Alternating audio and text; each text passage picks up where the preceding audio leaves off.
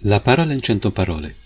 Commento il Vangelo di mercoledì 25 maggio 2022 a cura di Fra Simone. Il Vangelo di oggi si scontra con la mentalità e cultura attuale in cui spesso si pensa che si sa già abbastanza anche in ambito religioso. So già cos'è la messa, cos'è l'Eucarestia, cos'è il battesimo o il matrimonio ma rifiutando lo spirito ci impediamo di entrare dentro l'infinito, contenuto in questi segni. Solo lo spirito ci introduce nell'infinito. Niente paura, in questo processo non siamo soli. Sarebbe comunque vano ogni tentativo di provarci con le nostre forze. La nostra piccola mentalità, la nostra piccola cultura ci fa continuamente dal limite.